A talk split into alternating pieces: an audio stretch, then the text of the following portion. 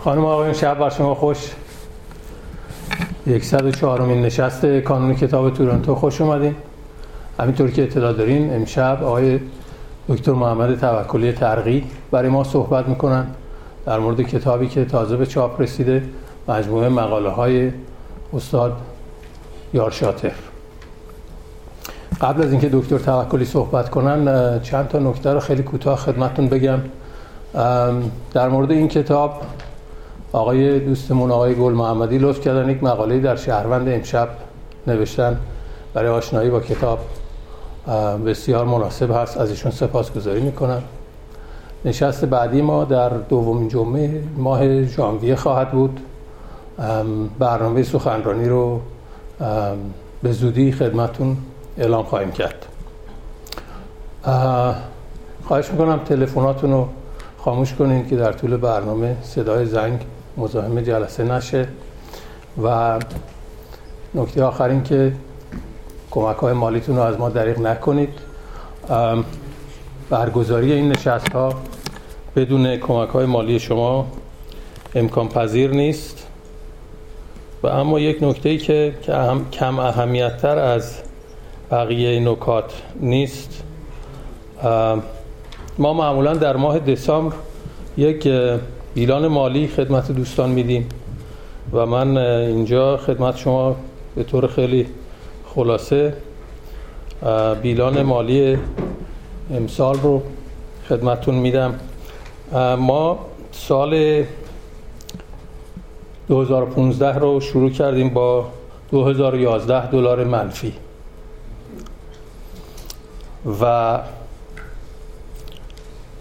در طول این نه جلسه که در امسال داشتیم 2355 دلار. کمک مالی جمع آوری کردیم و 3952 دلار هزینه داشتیم. نهایتا الان که در خدمت شما هستم 3608 دلار منفی هستیم. لطف کنید کمک های مالیتون رو برای ما بگذارید و این رو هم توضیح بدم که این کمک های مالی فقط صرف هزینه و اقامت سخنرانانی میشه که برای صحبت در اینجا دعوت شدن. سپاسگزارم. ارز کنم که آقای دکتر توکلی دوست بسیار عزیز من که من افتخار دوستی ایشون رو دارم دانش آموخته دکتری تاریخ از دانشگاه شیکاگو در 1988 استاد تاریخ و تمدن‌های خاور نزدیک و خاور میانه در دانشگاه تورنتو هستند. سردبیر مجله مطالعات تطبیقی آسیای جنوبی آفریقا و خاورمیانه بودند از 2002 تا 2012 سردبیر ایران نامه هستند از 2011 تا حالا نشریه پژوهشی ایران شناسی که یک شما آخرین شمارش هم بیرون روی میز هست. در کنار مقالات علمی فراوان ایشون دو کتاب تجدد بومی و بازاندیشی تاریخی و ایران آرایی رو نوشتن که از کتاب های بسیار مهم تاریخ ایران هست. در کنار این دستاوردهای علمی دکتر توکلی شخصیت بسیار خوشفکر و در بحث های تحقیقی که همیشه مطرح می‌کنه با یک نگاه تازه به مسائل تاریخی نگاه می‌کنه. و این رو در کتاب ها و در مقاله های ایشون می‌تونیم ببینیم. من فقط دو مورد رو خدمتتون میگم. در مورد انقلاب مشروطیت موقعی که صحبت می‌کنه به یک پدیده زبان زبانی نگاه می‌کنه و اشاره می‌کنه. زبان پزشکی که میگه زبان پزشکی از اون موقع وارد در واقع بحث های سیاسی شد پدیده مام وطن و مام وطن بیمار هست و جوانان وطن باید برای بهبودی مام وطن بکوشند. اینها را توضیح میده. و بعد در دور اواخر دوران پهلوی و اوایل جمهوری اسلامی که دیگه ظاهرا مام وطن شفا پیدا کرده ایشون بحث در واقع اصطلاح مشتهندسی مهندسی مجتهدی رو مطرح می‌کنه. و به حال بسیار نگاه تازه و جدیدی به مسائل تاریخی داره ایشون. دیگر اینکه بسیار پرکار و خستگی ناپذیر هست من از نزدیک شاهد کارهای ایشون هستم و دائم مشغول یک کار جدید هستم. و در کنار تدریس دانشگاهی به کار ایران نامه می‌پردازن و اخیرا هم شروع کردن به انتشار کتاب های ایران نامه که همین کتاب امشب حکمت تمدنی از کتاب است که توسط نشر ایران نامه چاپ شده. سه کتاب دیگر هم چاپ شده. کتاب تنز و تنزینه هدایت هست که چند جلسه پیش اینجا با حضور دکتر کاتوزیان معرفی شد. کتاب دیگر آموزه های اقتصادی مجموع مقالای دکتر جهانگیر آموزگار هست که اینا چاپ شده. کتاب دیگری هم که در دست دارن نگاهی به آین دانشجویان گروهی که رحیم ایروانی که بنیانگذار کفش ملی بود در زمانی که دانشجو بوده پایگذاری کرده. به حال از شما خیلی سپاسگزاری می‌کنم. آقای دکتر خواهش می‌کنم. ضمن کتاب ها بیرون هست. دکتر اینجا خواهند بود که برای شما امضا کنن پس از پایان صحبت. سپاسگزارم.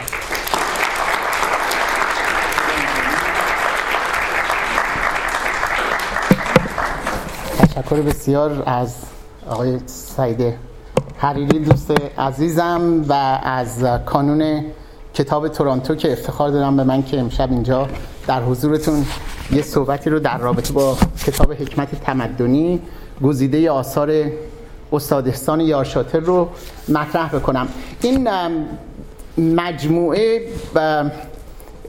آغازش به این شکل بود که ما در سال گذشته فروند دکتر یاشادر 13 فروردین 12 13 فروردین 1299 متولد شده و سال گذشته ما 90 95 مین سال تولدش رو جشن گرفتیم و به همین مناسبت هم یه شماره ویژه ایران نامه رو به ایشون تقدیم کردیم.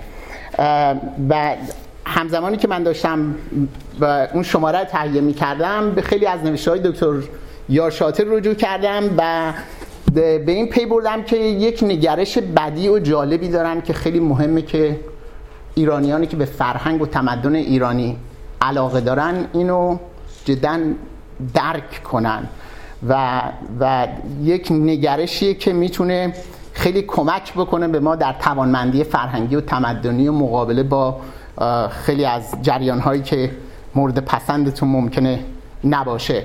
این کاری رو که در رابطه با دکتر یاشاتر من شروع کردم در حدود دو سال پیش در یه مقاله به نام تسامح کوروشی و متساوی الحقوقی شهروندی شروع کرده بودم و این به مناسبت اون سفری بود که منشور کوروش به قاره امریکا کرده بود. در یک دو سه موردی من دعوت شده بودم که در مورد منشور کوروش در قرن بیست صحبت بکنم. و می‌خوام این بحثی که در مورد دکتر یارشاتر می‌کنم در رابطه با این نگرش تمدنی بزرگی که در سالهای 1320 1940 رایج شده بود و بعدا جدا یک قوام جدی پیدا کرده بود و اینا یه توضیح کوتاهی بدم. بحث من این هستش که در دوره جنگ جهانی دوم پس از یه دوره که یه نگرش به تمدن ایرانی و فرهنگ ایرانی یه گرایش آریایی داشت و نژاد پاک آریایی و و این باعث شده بود که از یه طرف اقوام متفاوت ایرانی که فارسی زبان نبودند خیلی رنجیده بشن. از طرف دیگه نژاد پاک آریایی نگرش نژاد پاک آریایی باعث میشه که یه نگرشی به اسلام و اسلام پاک محمدی شکل بگیره. و وقتی وارد دهه 1320 1940 میشیم به یه شکلی از یک طرفی یه جنبش اسلامی پرقدرتی شکل می‌گیره که فدایان اسلام رو همشون اکثرتون باش آشنا هستین بله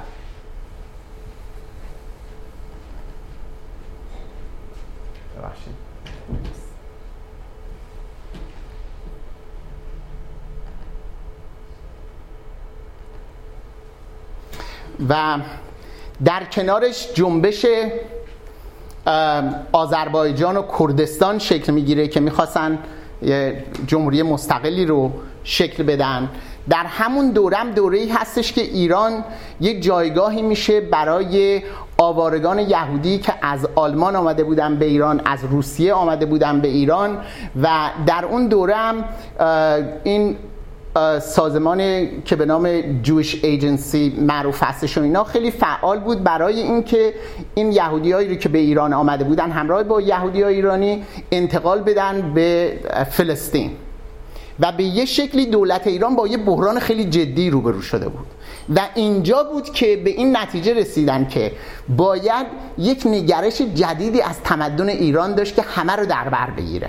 و این باعث میشه که توجه حقوقدانای ایرانی مخصوصا در سازمان ملل و در قانونگذاری و اینا بیشتر و بیشتر جلب بشه به اصل هشت متمم قانون اساسی که مطمئنم همتون یادتون میاد میگه که تمامی اهالی مملکت ایران در مقابل قوانین دولتی متساوی الحقوق هستند. و بعدا این متساوی الحقوقی شهروندی باعث جنگ و جدال های زیادی میشه مخصوصا از طرف فدایان اسلام و سازمان ها و جنبش های اسلامی. و این جنگ و جدل هم یه پایگاه قانون اساسی داشتش. به یه شکلی که جنبش اسلامی توجهش روی اصل یک و دو متمم قانون اساسی بود و اینکه ایران یه مملکت شیعه هستش و پادشاه ایران هم باید مدافع تشیع باشه. یعنی دو تا نگرش کاملا متفاوتی شکل می‌گیره و در این کارزار فرهنگی و تمدنی هستش که توجه بیشتر و بیشتر و بیشتر جلب میشه به منشور کوروش به عنوان یک پدیده ایرانی یک لوح ایرانی یک بازمانده تاریخی ایرانی که در اون به حقوق دیگران احترام گذاشته شده. و این باعث میشه که در دهه های 1320 و 30 و 40 و تا قبل از انقلاب توجه بی‌نظیری بشه هم به اعلامیه جهانی حقوق بشر و هم به منشور کوروش و در این حال هم یه توجه میشه به گرایش های عرفانی که در اون برابری انسان و آزادی انسانی و اینا بهش توجه خاصی می‌شده. و این نگرش بود که من در یه کتابی که الان دارم روش کار می‌کنم که به یه شکلی پیشینه انقلاب میشه این جدل این دو نوع حکمرانی دو نوع هویت ایرانی رو مورد بررسی قرار میدم و نوشته های دکتر یارشاتر دقیقا در این چارچوب کلی قرار می‌گیرم. من برای بحث امروز فکر کردم که یک مقدمه کوتاهی بدم به دکتر یاشاتر کی هستن و اینها و بعدا به بررسی یک کمی دقیق تر کارهاشون بپردازم و از اون جهتم که من یه مورخ هستم. معمولا برای احترامی که به شنوندگان اینا داریم چیز مسئولیت به صلاح حرفه ایمون هستش که همینطوری نیا صحبت کنی. باید یه متن نوشته داشته باشین بخونین و من برای این خاطر که می‌خوام بحث دقیق باشه و نقل قولایی هم که از دکتر یاشاتر دارم نقل قولای دقیق باشه یه متنی رو دارم که با اجازهتون اینجا می‌خونم و امیدوارم که باعث آزرد خاطر خاطری نشه. استاد احسان یارشاتر فرزند لایق هاشم یارشاتر و روحیه میساقیه در دوازده فروردین 1920 در همدان متولد شد. پس از درگذشت مادر و پدرش به توالی در سالهای 1931 و 32 برای ادامه تحصیل به تهران رفت. دوره متوسطه را در دانشسرای مقدماتی به پایان برد و به دانشگاه تهران راه یافت. در سال 1320 در امتحانات رشته ادبیات فارسی رتبه اول را حایز و به دریافت مدال اول علمی مفتخر گردید. در سال 1326 پایان نامی دکتریش شعر فارسی در نیمه دوم قرن نهم را به سرپرستی علی اکبر حکمت به پایان رساند. پس از دریافت دکترا از دانشگاه تهران در سال 1326 یا 1947 به دانشیاری زبان و ادبیات فارسی در دانشکده الهیات برگزیده شد.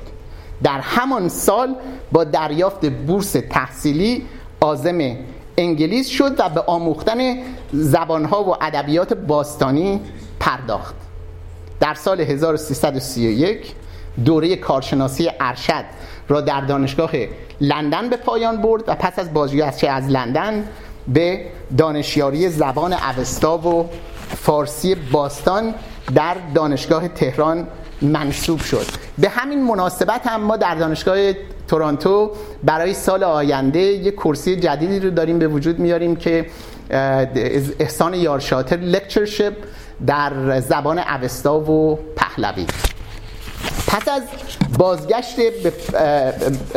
به ایران به پژوهش های میدانی در گستره لحجه های ایرانی پرداخت و در سال 1339 یا 1960 پایان نامه دکتریش را لحجه تاتی جنوب قزوین با موفقیت در کنفرانس شرقی شرقشناسان که در مسکو برگزار شده بود با موفقیت دفاع کرد که یک عکس ایشون هم اینجا هستش که روی زمین نشسته و جالب اینه که اعضای کمیتش از سراسر جهان بودن و تنها جایی که می‌تونستن دور همدیگه جمع بشن در این کنفرانس شرقشناسان در مسکو بود. در سال 1961 به استادی دانشگاه کلمبیا در کرسی کوورکیان برگزیده شد و با این توانمندی علمی و فرهنگی در نیویورک مستقر شد.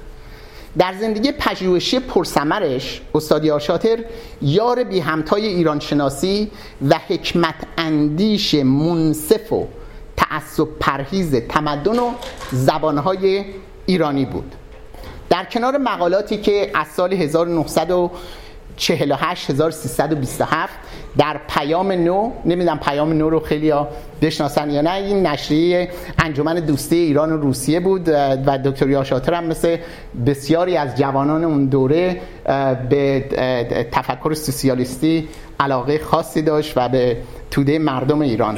در پیام نو یغما مهر آموزش و پرورش سخن و مجله دانشگاه الهیات این مقاله هاشون به چاپ رسیدن.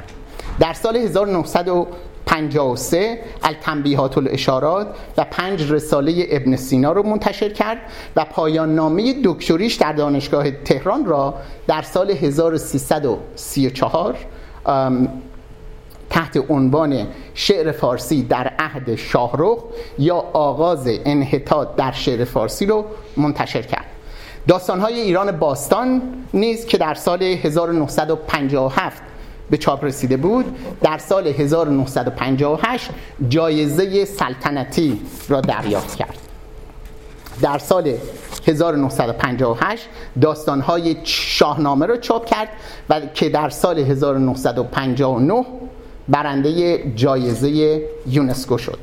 در کنار کارهای پژوهشی و تدریس در دانشگاه تهران در سال 1954 بنگاه ترجمه و نشر کتاب رو بنیان گذاشت و مجموعه بی‌نظیر پیایندی چون متون فارسی، ایران شناسی، ادبیات خارجی، آثار فلسفی، ادبیات برای جوانان خاندنی های کودکان و معارف عمومی را به شکل برازنده و ویرایشی سامانمند به خوانندگان عرضه کرد. و یکی از خصوصیات این کتاب های بنگاه نشر ترجمه و نشر کتابی هستش که دقت بسیاری کرده بودن روی ویراستاری و هم همچنین زیبایی مت پیراسته بودن مت بر اساس آمار موجود تا سال 1967 یا 1146 این بنگاه 146 جلد کتاب رو به چاپ رسون که پس از انتشارات دانشگاه تهران و سازمان کتاب کتاب های جیبی در مقام سوم نشر در ایران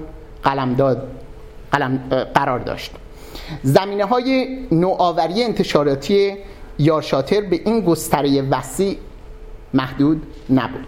در سال 1336 یا 1957 انجمن کتاب رو بنیاد گذاشت تا در ترویج کتب سودمند بکوشد و از طریق انتقاد سریع و بیطرفانه در اصلاح کتب و پیشرفت کار نویسندگان قدم مؤثری بردارد. راهنمای کتاب مجله معرفی و انتقاد کتاب یکی از فراورده های مهم این کوشش بود. این نشریه که یارشاتر صاحب امتیاز آن بود تا سال 1358 به مدت 21 سال منتشر شد. همزمان با تدریس و نشر کتاب ها و مقاله های فارسی چندین مقاله نیز به زبان انگلیسی درباره لحجه های خلخالی و تاتی عید نوروز ادبیات فارسی شراب و شراب نوشی منتشر کرد اگرچه تا سال 1357 دوری انقلاب ارتباط نزدیکی با همکارانش در ایران داشت و از دور و نزدیک بر کارهای بنگاه ترجمه و نشر انجمن کتاب و راهنمای کتاب نظارت داشته و به کارهای بزرگی چون انتشار دانشنامه ایران و اسلام نیز اقدام کرد. اما از سال 1960 به بعد کارایی و توانشان را به شکل روز, افزونی در خدمت دانشگاه کلمبیا و گسترش دامنه ایران شناسی در امریکا قرار داد. با همتی بلند و حضوری پیگیر در سال 1967 مرکز ایران شناسی دانشگاه کلمبیا را تأسیس کرد.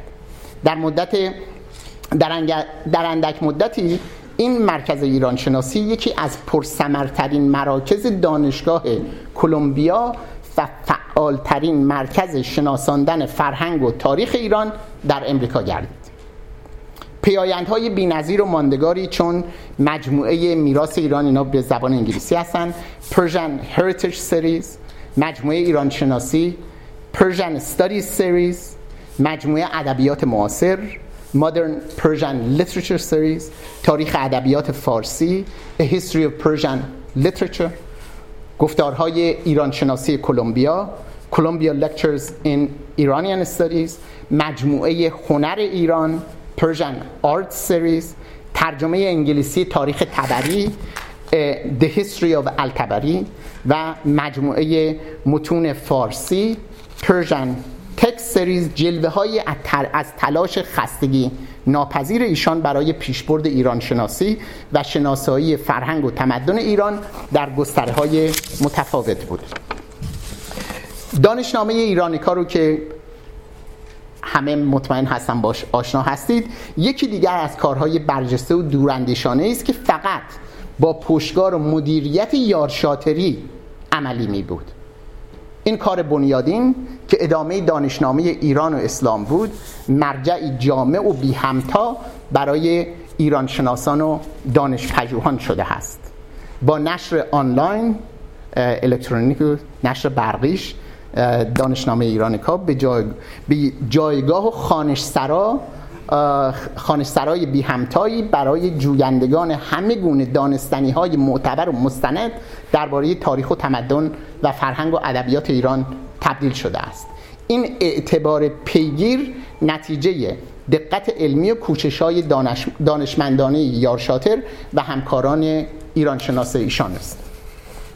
در نیویورک پیش و پس از انقلاب 1357 یارشاتر یار و مشاور تمام کسانی بود که در گستره ایران شناسی گام برداشتند یاری ایشان برای انتشار ایران نامه و مجله ایران شناسی و تحکیم و تأسیس و تحکیم انجمن بین المللی ایران شناسی International Society for Iranian Studies بنیاد آمریکایی ایران شناسی American Institute of Iranian Studies و مراکز دانشگاهی پژوهشی و فرهنگی در فراسوی ایران در سالهای پس از انقلاب جلوه دیگری از خدمات ارزنده و چند بعدی ایشان به ایران شناسی است در مورد کارهای دکتر یارشاتر سخن خیلی زیاد بوده.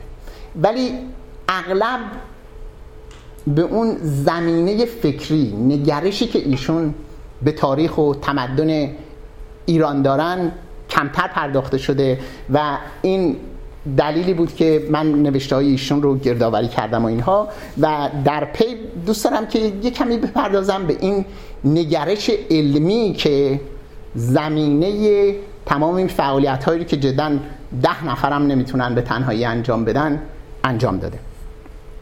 نوشته های یارشاتر در هفتاد سال گذشته جدا هفتاد ساله بیانگر نگرش خاصی به تاریخ و تمدن ایران است. مبانی این تاریخ نگاری را در گفتگو در پیرامون هدف تدریس تاریخ در پاییز 1330 چنین شرح داد. برای تاریخ جز یک قرض اصلی نمی‌توان شناخت. قرض تاریخ حقیقت جویی و روش آن بیطرفی و واقع بینی هیچ هدف دیگری حتی اگر هدفی عالی باشد نمی‌تواند معارض قرض اصلی گردد. اگر تاریخ تا کنون غالبا موجب ایجاد تعصب و کینه شده از این جهت است که بیطرفی و واقع بینی در آن از یاد برده شده و آن را وسیله توجیه عواطف و مقاصد خود ساخته اند. جستجوی حقیقت و بیطرفی موجب تقویت حس انتقاد و توجه به نظرهای مختلف و تحمل آرای مخالف و ترک تعصب می شود و اینها به نوبه خود موجب توسعه تفاهم و همکاری می گردن. اگرچه جدال را از حقایق متواتر تاریخ بشر دانست یار شاتر دوری جستن از عواطفی که فخر باطل یا بغض و کین میپرورد از هدفهای اخلاقی و اجتماعی تاریخ نگاری بیطرف و واقع بین یافت. در این نوشته سال 1330 به اعلامیه جهانی حقوق بشر که نتیجه یک سلسله کوشش های تاریخ برای حصول آزادی و مساوات است توجه خاصی داشت. در نوشته دیگری آیا می توان از نقاشی جدید لذت برد که در سال 1333 1954 در سخن منتشر شد؟ از همین منظر انتقادی و تاریخی به بررسی انواع نقاشی جدید پرداخت. در این نوشته از نگاه عامه مردم به تنز از جمعی کجقلمان کج و نااستاد که نقادان هنر و مطبوعات متین نابغه و بینظیر و کمال هنر عصر حاضر کنونی. معرفی کردن یاد کرد و سپس گزارش داد. اگر کسی در نمایشگاه جملاتی را که در حین گردش به گوش می‌رسد به خاطر بسپارد می‌بیند که عباراتی از این قبیل مکرر می‌شود. این پرده چه قشنگی داره؟ این کجاش به آدمیزاد شبیه؟ یا تو میگی این تابلو زیباست؟ انسان از دیدن این اشکال بدحال می‌شود. به هر بچه سه ساله هم می‌تونه اینو بکشه. و من من که از این نقاشی ها چیزی نمی‌فهمم. و اینها اگر می‌تونستن مثل آدم نقاشی کنن اینا رو نمیکشیدن. و مردم احمق شدن. نقاشی جدید دروغ حق بازیه. اگرچه یار شاطر به کسانی که وظیفه نقاش خوب را مجسم کردن طبیعت و نمایاندن چیزها را چنان که هست می‌دانست حق داد که پرده های جدید رو نپسندند و در خطوط ناموزون و رنگ های ناساز و مزامین قریب آن حسنی نبینند. اما گوشزد کرد که اصحاب احتیاط و ذهن جوینده در داوری شتاب نکرده و جویای علت انحراف نقاشان جدید از شیوه کهن می شود به قول ایشان آنان که دامن جستجو را رها نکرده اند با پرسش های چنین روبرو می شوند آیا نمی‌توان تصور کرد که انحراف آنها از شیوه زیبای کهن علتی جز فساحت و صفاحت و نابلدی داشته باشد؟ آیا نقاشی نیز مانند فنون دیگر دچار تغییر و انقلاب کلی نشده و فصل تازه‌ای در تاریخ نقاشی گشوده نگردیده؟ اگر علتی موجب این تحول اساسی شده چیست؟ هدف این تحول چیست؟ آن زیبایی که جون نقاشی است کجاست؟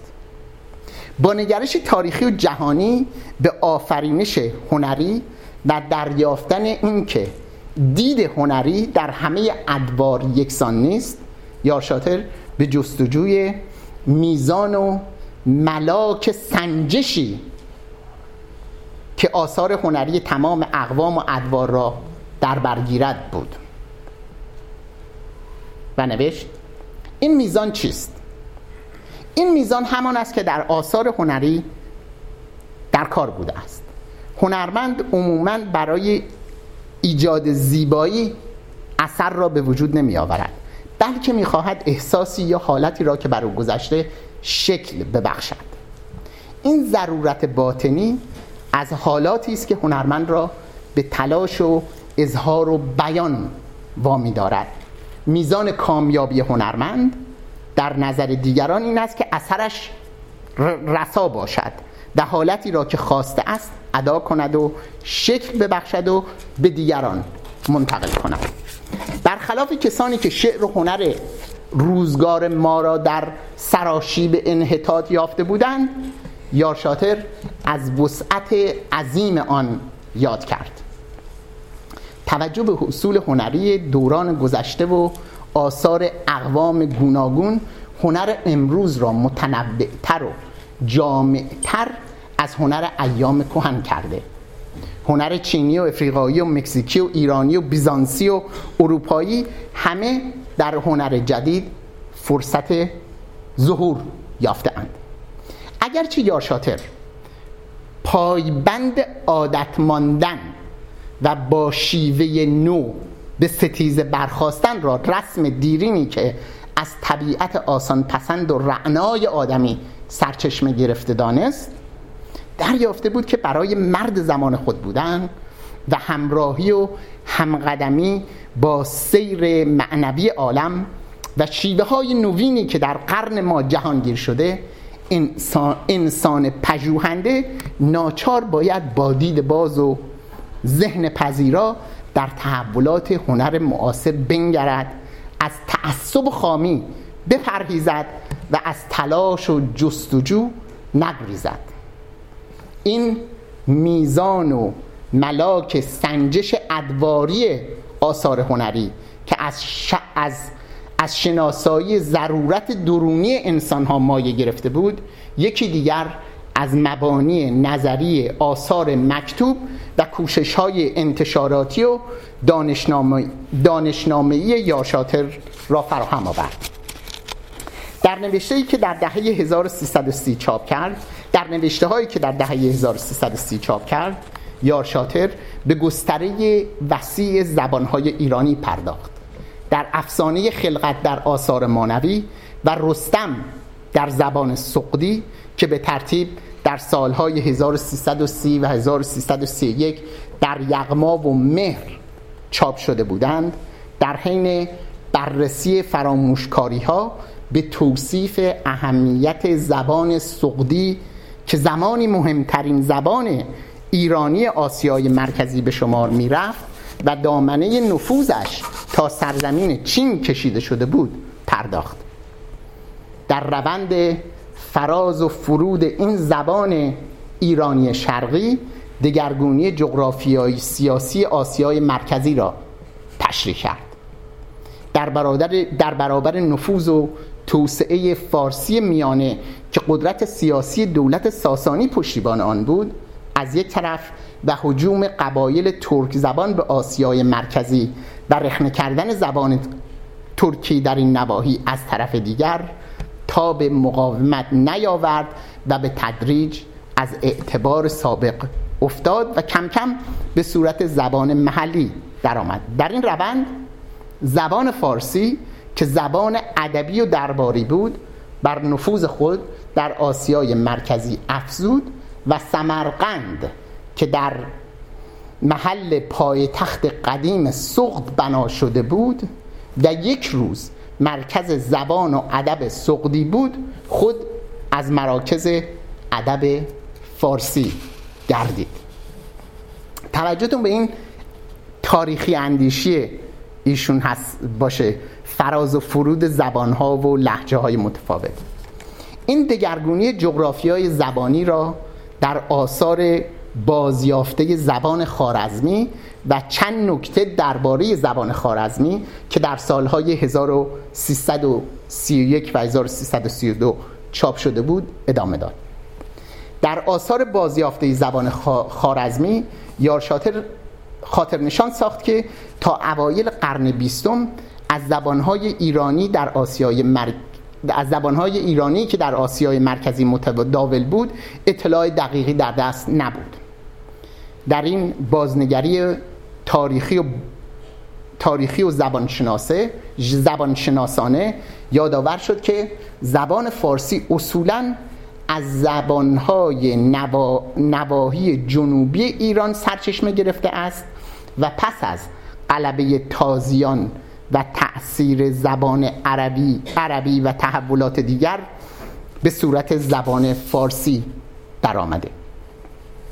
در زبانها و لحجه های ایرانی که در مقدمه لغتنامه دهخدا این جلد اول لغتنامه دهخداست و در مجله دانشکده ادبیات منتشر شده بود به شرح زبانها و لحجه های متنوع ایرانی در سه دسته تاریخی زبانهای ایران باستان میانه و کنونی و بخشهای جغرافیایی غربی و شرقی پرداخت. بر اساس همین آشنایی تاریخی با زبانها و لحجه های ایرانی در بررسی جنجالی که پس از چاپ غلط ننویسم ننویسیم فریدون کار آغاز شده بود در اردیبهشت 1336 در سخن غم زبان را چاپ کرد. نوشته ای که همتای نظری آیا می‌توان از نقاشی جدید مدرن لذت برد؟ بود. غم زبان به بررسی زبان شناسانه نگرانی های پاسداران زبان و ادیبان غیرتمندی پرداخت که از غلط نویسی و آشفتگی زبان فارسی شاکی بودند.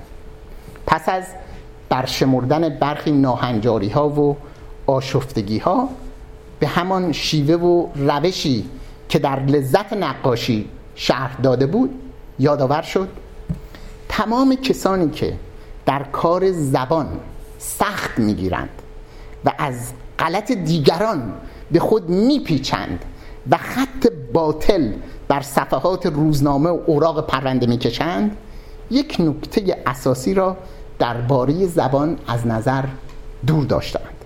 و آن این است که بیان بنای سیر و تحول زبان بر منطق نیست. یعنی تحول کلمات و اصطلاحات زبان معمولا با رعایت شیوهی که منطق علمی میپسندد و نظمی که ذهن آدمی دوست دارد انجام نمی‌گیرد. بلکه در این تحول در این تحول تصادف و اشتباه و به خصوص به کار بردن لفظی در غیر معنی اصلی و ساختن کلمه برخلاف قواعد اصیل زبان رایج است. یارشاتر ذهن نظمندیش اصحاب دستور را از سیر تاریخی زبان و شیوه این سیر قافل یافت و گفت زبان دائما در تحول است. هرگاه که جامعه دستخوش تغییر است و اندیشه های تازه در ذهن مردم رخ نمی کند تحول زبان نیز به طبع سرعت می گیرد بهترین مثال آن تغییری است که با حجوم تازیان و پذیرفتن اسلام در زبان ما پدید آمد. مثال دیگر آن تحول و توسعه دامنداری است که امروز شاهد آنیم. با نفوذ تمدن غربی و رخنه کردن اندیشه های نو و تغییری که در زندگی مادی و معنوی ما روی داده و می‌دهد ناچار زبان فارسی باید تغییر کند و افکار تازه در زبان برای خود ظرفی و مظهری پیدا کند. با توجه به قرار اجتماعی زبان یعنی اینکه کسانی که زبان رو به کار می‌برن تعیین می‌کنن که چی درسته چی درست نیست. یا شاطر هشدار داد که در سیر و تحول زبان تنها یک قاعده است و آن این است که لفظی به معنای مشهور شود و قبول عام پیدا کند. اگر این لفظ غلط است یا معنای دیگری داشته چه باک؟ با نگرشی که در سرای ادب سبک ها و شیوه ها به نوبتند و پسند پسند خاطری که امروز میزان لطف زبان است بدین قرار نمیماند. از جنجال قلد نوی... ننویسیم نتیجه گرفت. کسی که کلمات و عبارات نامعنوس و نابجا را که در نتیجه توسعه زبان پیش می آید در خاطر گناه نبخشودنی می شمارد و نویسنده یا گوینده را کافر می داند مانند متعصب خامندیشی است که هر کس را که اعتقاد دیگری دارد خائن شمارد و تکویر کند. این نگرش تاریخی و تعصب پرهیز شیرازه هنری و زبانی حکمت تمدنی یارشاتر را فراهم آورد. من در بقیه این بحث یه چند مورد رو انتخاب کردم. وقت کافی هست؟ که به اینا بپردازم که یکیش بحثی که در مورد کیش مذهبی می‌کنه و این رو در یه نوشته‌ای که در سال 1983 در ایران نامه چاپ کرده بود به بررسی این جنبش مذهبی عرفانی با وجود تند اجتماعی پرداخته. یعنی یک کاری رو که در این نوشته و نوشته های دیگرش دکتر یا شاطر می‌خواد بکنه این هستش که با آمدن اسلام فرهنگ و تمدن ایران باستان ایران پیش از اسلام نابود نشده تداوم داشته و این کیش مزدکی که از نمونه های این هستش. این کیش که ماهیت سوسیالیستی داشت در عهد قباد گسترش یافت و به کوشش و زمین چینی خسرو اول انوشروان پسر و جانشین قباد بیرحمانه سرکوب شد. یا شاتر آین مزدک را به سه مرحله تاریخی تقسیم کرد که یکیش مزدک قدیم هستش یکی مزدک بامدادان هستش و بعدا می‌پردازه به این دوره سوم که این دوره سومش مرحله سوم جنبش مزدکی با آمدن اسلام در ایران آغاز گردید. در این روایت تعقیب بی امان مزدکیان در دوره انوشروان نتوانست ریشهشان را براندازد.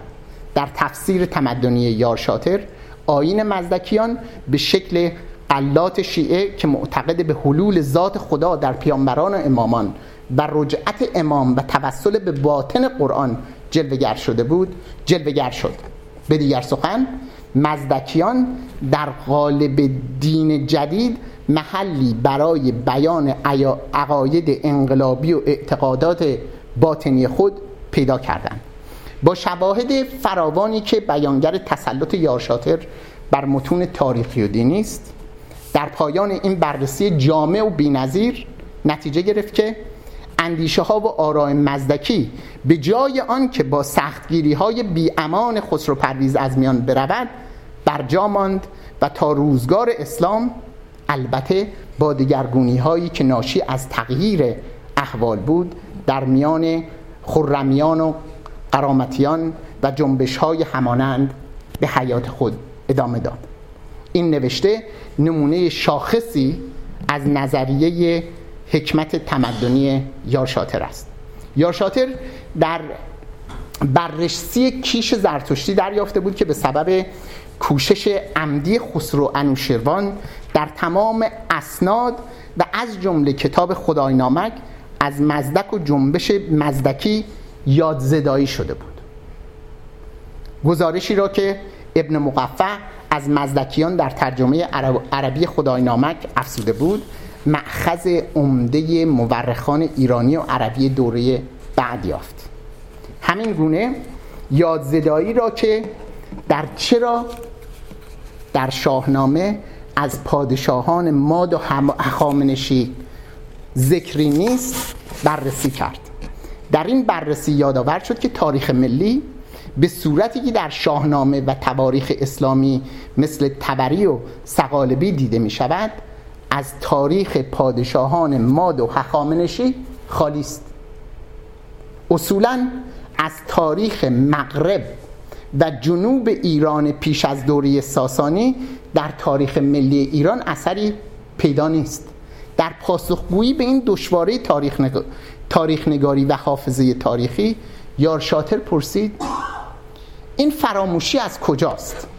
چگونه ممکن است که مردمی که به گذشته خوب افتخار می‌کرده اند تاریخ خود را در قالب یکی از بلندترین حماسه های دنیا ریخته و مهمترین دوره تاریخ خود را از یاد برده باشند ایشان موجب این یادزدایی را در رویدادهای تاریخی ایران و خاصه تاریخ مذهبی ایران یافت. آین زرتشتی و اصلاح دینی او در شرق ایران در میان قوم ابستایی پدیدار شد. این قوم چنان که از اوستا برمی آید صاحب داستانهای حماسی درباره خدایان و قهرمانان خود بودند که مدتها قبل از زرتشت در قالب سرودهای پهلوانی ریخته شده بود. زرتشت این میراث مذهبی و فرهنگی قوم خود را ابقا کرد بر آن صحه گذاشت به طوری که آنچه که در واقع میراث قومی بود جزوی از فرهنگ دینی گردید. در این سبب یابی آنچه رواج و استیلای روایت ها و داستان های شرق ایران را تقویت کرد گذشته از تصویب و پشتبانی مذهب زرتشتی به قول یارشاتر حکومت 500 ساله اشکانیان بود. در آن دوره دین و دولت پشتبان فرهنگ زرتشتی بود. در روندی نیم هزار ساله روایت های محلی شرق ایران ملی و آینی شد و روایت های مادی و هخامنشی از زیاد زدوده شد. در این بررسی حافظه تاریخی یارشاتر پس از سنجش سبب یابی های دیگران نوشت علت خالی بودن شاهنامه و تاریخ ملی از ذکر شاهان ماد و پارس و داستانها و روایتهای جنوب و مغرب ایران این است که این روایات در دوره اشکانیان به تدریج جای به داستانها و روایتهایی سپرد که هسته اصلی آن از قوم اوستایی برخواسته بود. و اشکانیان خود وارث آن شدند و آین زردشت آن را در خود پذیرفته و پشتیبانی مذهبی بخشیده بود. از خلاصه که از داستانهای کیانی کم و بیش به صورتی که بعدها در خدای نام آمد در اوستا موجود است. مروری بر تاریخ سیاسی و فرهنگی ایران پیش از اسلام که نخست در سال 1983 در تاریخ کمبریج ایران چاپ شده بود به بررسی فراز و فرود سه سلسله نیرومند سلوکیان و پارسیان و ساسانیان و نیز دولت تأسیس دولت‌هایی در خاور کشور از جمله پادشاهی یونانی و باختری و شهریاری کوشانیان در هزاره پیش از حمله عرب پرداخت که در اینجا توجه ایشان به تغییر تحولاتی است که هم در زبان به وجود میاد و هم در فرهنگ دینی به وجود میاد که من این تیکه رو از روش دارم میپرم برای اینکه بحث بحث خیلی طولانی میشه اونطوری. در یه مقاله دیگه که فکر کنم یکی از مقاله های خیلی مهم ایشون هستش پیوستگی تاریخ ایران که در بهار 1370 در ایران شناسی چاپ شده بود. از جمله نوشته های یارشاتر در مورد گرد روایت یا گرند نراتیو تاریخ ایران و اسلام است. این بازخانی تمدن ایران و اسلام که جلوه های آغازین آن در تمامی نوشته های زبانی و تمدنی پیشین یارشاتر مستقرند در در جستجوی راز بقا مسئله رستاخیز فرهنگی خراسان و مقاله دیگری, دیگری با عنوان رستاخیز ایران و ظهور زبان و ادبیات ملی به تجلی تاریخ نگاری یارشاتری انجامید در پیوستگی تاریخ ایران به نقد تاریخ نگارانه روایت های دوپاره تمدن ایرانی و عرب مدار تمدن اسلامی پرداخت. تاریخ ایران و به خصوص تاریخ ادبی آن آن را معمولا به دو دوره پیش از اسلام و اسلامی تقسیم می کنند آغاز درس و بحث آنها از اسلام است و شبه جزیره عربستان.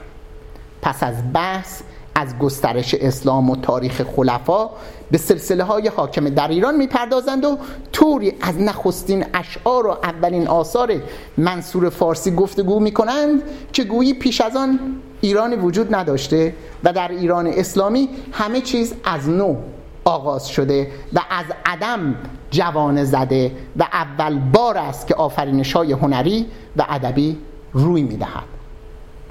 آگاهانه و ناآگاهانه تقسیم بندی چنین بر پیشفرزی مکتبی و نژادی استوار است که ایران پیش از اسلام را هرچه بوده از میان رفته و رشته زندگیش به کلی بریده شده و ایران اسلامی را چون طفل نوزادی میپندارد که حیاتی نو آغاز کرده است. یارشاتر چنین تصویری را نادرست و با شواهد تاریخی ناسازگار یافت.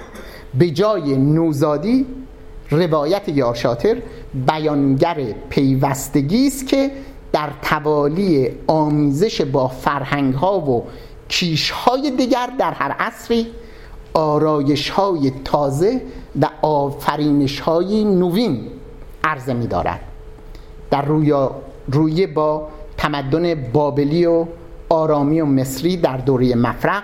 به قول ایشان ایرانیان نجوم و گاهشماری و خط آموختند و پس از مدتی وجود خود را با پیفکندن دولتهای مادی و حخامنشی و برپا داشتن اساس تازه‌ای در حکومت آشکار ساختند در دوره دیگر با غلبه اسکندر ایران در مدار تمدن هلنی قرار گرفت. و خط یونانی در ایالت دورافتاده چون بلخ برای نوشتن زبان محلی به کار رفت و تحصیل زبان یونانی و پرداختن به ادبیات آن ادبیات آن میان طبقه ممتاز رواج یافت. اما پس از دوره ایران دوست پس از دوره یونان دوستی ایران منشی به تدریج نیروی خود را آشکار کرده و در زمان ساسانیان با اعلام دولت ملی و با رسمی نمودن مذهب ملی بیش از چهار قرن خود منشأ تأثیرات فرهنگی و اداری و سیاسی در اقوام دیگر شد. با غلبه با غلبه اعراب اگرچه ایران برای مدتی تحت تسلط قومی دیگر درآمد و کیش تازه را پذیرفت با اندیشه و ذوق خود آین تازه را رونق بخشید و با تجارب سنت های خود توسعه داد. در این روند با حفظ زبان ملی ایرانیان فرهنگ تازه‌ای در انداختند و سهم عمده‌ای در ساختن و پرداختن تمدن اسلامی بر عهده داشتند. یارشاتر تمدن اسلامی را به دو دوره یا مرحله اساسی تقسیم کرد.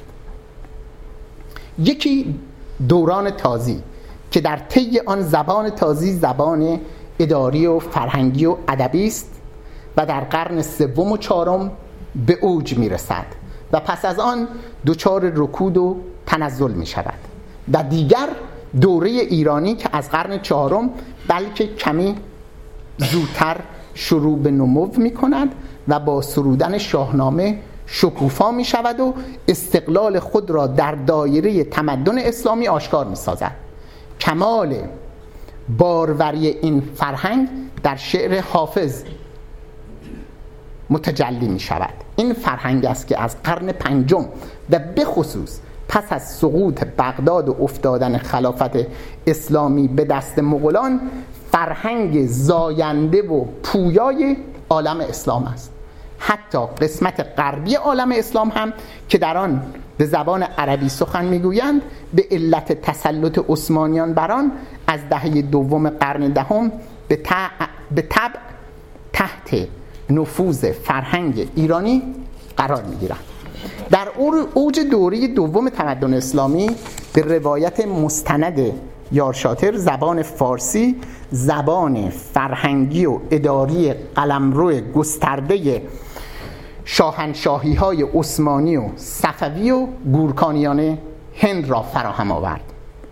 اما یادآور شد که به علت علاقه های استعماری نسبت به کشورهای اسلامی سواحل مدی مدیترانه که همه تازی زبانند روایت های تمدن اسلامی اغلب بر صده های آغازین اسلام و دوره شکوفای تمدن عباسی استوار بوده و دوره دوم که از گستردگی بیشتر و دستاوردهای علمی و ادبی و هنری بینظیری برخوردار بوده کمتر مورد توجه قرار گرفته است. در این بازنگری تمدن اسلامی یارشاتر روایت های نژادی را نامعقول دانست. نژادهای خاورمیانه از جمله ایرانیان در طی تاریخ چنان آمیزش یافتهاند که هیچ گونه ادعای نژادی نمی‌تواند اساس علمی داشته باشد و اگر جز این هم بود اثبات برتری مردمی بر مردم دیگر خواسته در زمانهای گذشته امکان پذیر نیست. در جستجوی راز بقا رستاخیز فرهنگی خراسان یارشاتر پیوستگی تاریخی تمدن ایرانی را با شواهد و نظریه منسجمتری دنبال کرد. این بررسی با پرسش هایی که دوپلانو در کتاب ملت های پیامبر ترک کرده بود آغاز شد. ایشون این سوال رو اینطوری مطرح می‌کنه. چرا در ایران که با یک استثناء نزدیک به هزار سال از صده پنجم تا پانزدهم یازدهم تا بیست میلادی زیر فرمان, روایی عمرا و پادشاهان ترک یا ترک زبان به سر برده و زیستگاه قبایل گوناگون ترک و ترکمن بودند زبان ترکی آن گونه که در ترکیه پای گرفت زبان ملی نشد. یا شاتر این پرسش پرسش نخست را در مورد حکومت اعراب بر ایران نیز مطرح دانست.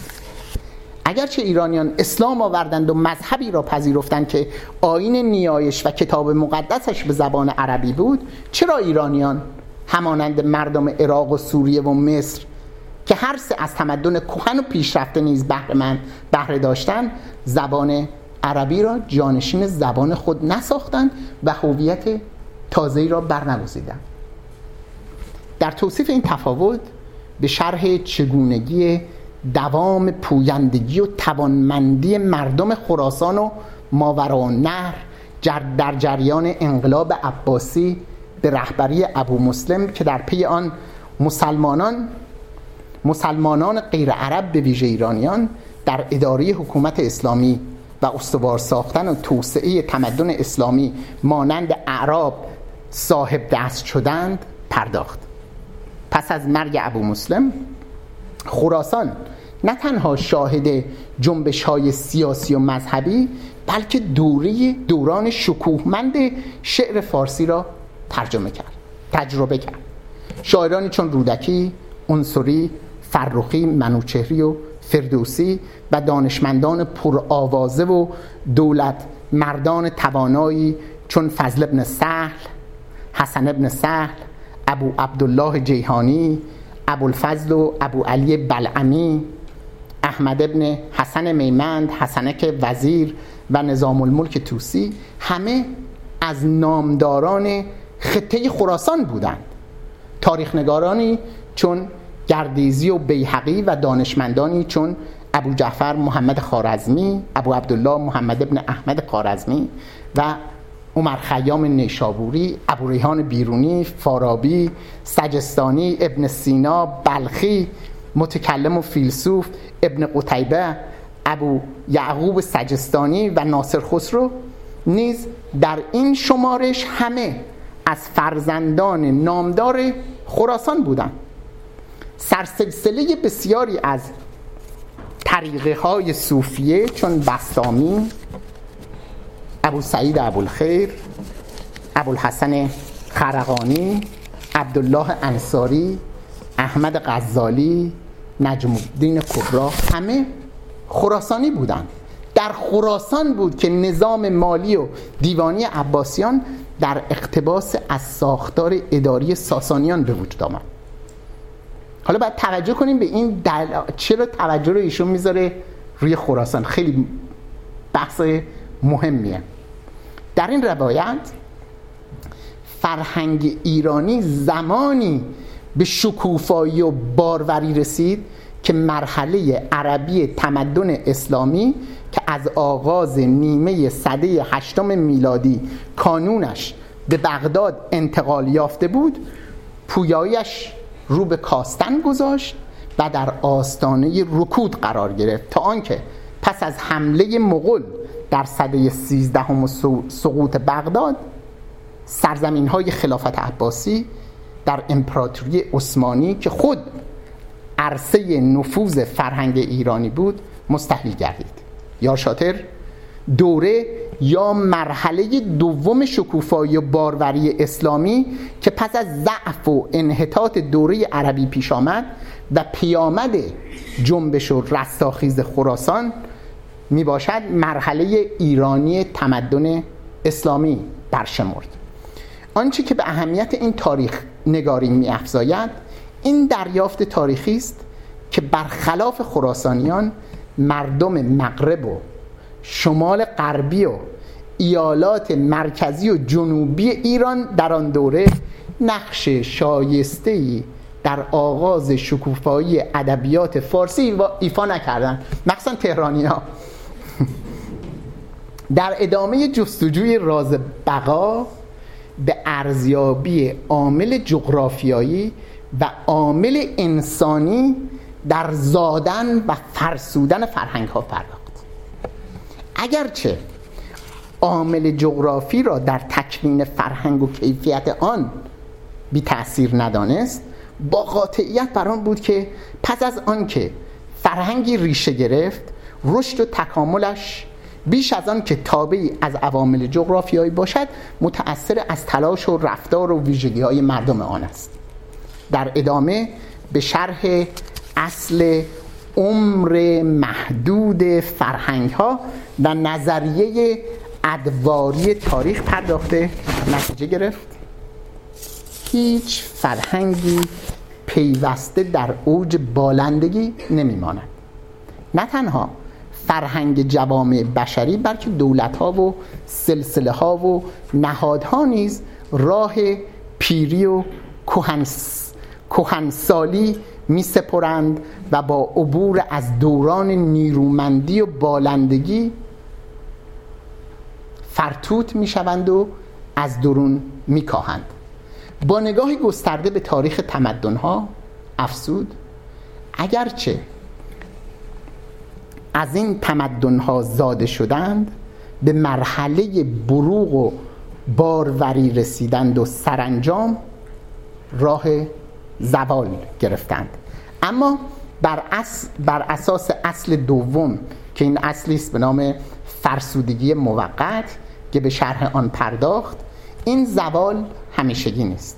به گفته یاشاتر هر فروپاشی و شکستی دلیل ضعف کلی و نهایی و نشان به پایان رسیدن نیروی پایندگی جامعه نیست بلکه در زندگی هر ملتی گاه شکست هایی روی می‌دهد که نتیجه خستگی و فتور دولتی یا سلسله یا نحوه از حکومت یا حیات دینی است ولی گذرنده است و پایدار نیست. آنچه که در این توالی افت و خیزهای فرهنگی و تمدنی اهمیت خاصی دارند در این تاریخ نگاری یارشاتری اصل سوم پیوند فرهنگی و قومی برآمده از حجوم بیگانگان و تن دادن به کیشی تازه است. این خیلی باید توجه کرد. اصل سومش اصل پیوند فرهنگی و قومی است که از حجوم بیگانگان و تن دادن به کیشه تازه شکل می‌گیره. ایشان با دقت و متانتی تاریخ نگارانه دریافت که چون نیک بنگریم آشکار می شود که حجوم بیگانه همیشه فرهنگ بومی را نابود نمی کند و یا مانع بالیدن آن نمی شود به ویژه اگر توش و توان فرهنگ بومی یک سره از میان نرفته باشد بلکه حتی ممکن است حجوم بیگانه عاملی تازه در حرکت جامعه به سوی مراحل برتر شود. در مورد تحمیل یا پذیرش کیشی تازه نیز دلیلی در دست نیست که چنین تغییری لزوما به انحطاط و زوال فرهنگی انجامد. برعکس چنین به نظر می رسد که تغییر کیش و آین اغلب موجب تحرکی تازه می شود در تفهیم این نگرش یارشاتر تاریخ ایران را شاهد گرفت. فروماندگی جامعه ایران پس از تهاجم تازیان دیر نپایید و هنگامی که دهشت آشفتگی نخستینی که از شکست حاصل شده بود از میان رفت ایران چون سمندر از درون خاکستر شکست سر برآورد و در جهان نوپای اسلامی هویتی تازه برای خیش رقم زد. رستاخیز فرهنگی و سیاسی ایران چنان که گذشت برای جهان اسلامی پیامدهای اساسی در برداشت زیرا سنگ بنای دومین دوران شکوفایی تمدن اسلامی یعنی دوران ایرانی این تمدن را فراهم آورد و عالم اسلام را در پایان دوران عربی آن نیرو و حیاتی تازه بخشید و از خطر ادامه رکود و فتور فرهنگی رهانید. در این روایت فرهنگی شکست از مغولان نیز نمونه دیگری از این افتخیز فرهنگی و سیاسی در تاریخ ایران است. در این نگرش آمیزش با اقوام دیگر در مواردی مایه تحرک و پایندگی فرهنگی است. به عبارت دیگر و به قول دکتر شاتر پیوند قوم تازه نفستر و جوانی و جوانتری با قومی کهنتر می تواند از لحاظ فرهنگی اثری مثبت و سازنده داشته باشد و قومی را که نیرویش نقصان گرفته تقویت کند. در این جستجوی راز بقا عامل مهم را اصل سوم یعنی پیوند عناصر تازه نفس با اقوام کهن یافته بود. و این یه نقل قول بلندیه ولی فکر می‌کنم توجهش خیلی مهمه. خراسان پیوسته در معرض حجوم اقوام صحراگرد قرار داشت و امواج متوالی مهاجمان که از آسیای مرکزی و دیگر نقاط به طرف خراسان سرازیر می شدند و در آن سکنا می گرفتند و پس سپس در آن حل می شدند هر بار مردم خراسان را نیرو و توان تازه بخشید. از آن جمله نخست یونانیان و مقدونیان بودند که در پی پیروزی اسکندر در شمال شرقی ایران اسکندری های, اسکندریه های چند بنا ساختند و چندی پس از آن نیز پادشاهی یونانی ایرانی باختر پادشاهی یونانی باختری ایران را برپا کردند سپس اقوام گونی چون تخاری ها و ترک ها و دیگران سرانجام تازیان که پس از پیروزی اسلام شماری انبوه از آنان در خراسان اقامت گزیدند به این خطه روی آوردند و خونی تازه در رگهای آن وارد نمودند. به این ترتیب خراسان مکرر به منبعی سرشار از نیروی انسانی که تا این حد در دسترس ساکنان دیگر بخش های فلات ایران نبود دست میافت و از آن نیرو می گرفت و جان تازه‌ای که در این رهگذر به کالبد خراسانیان میدمید سرچشمه نیروی فضا...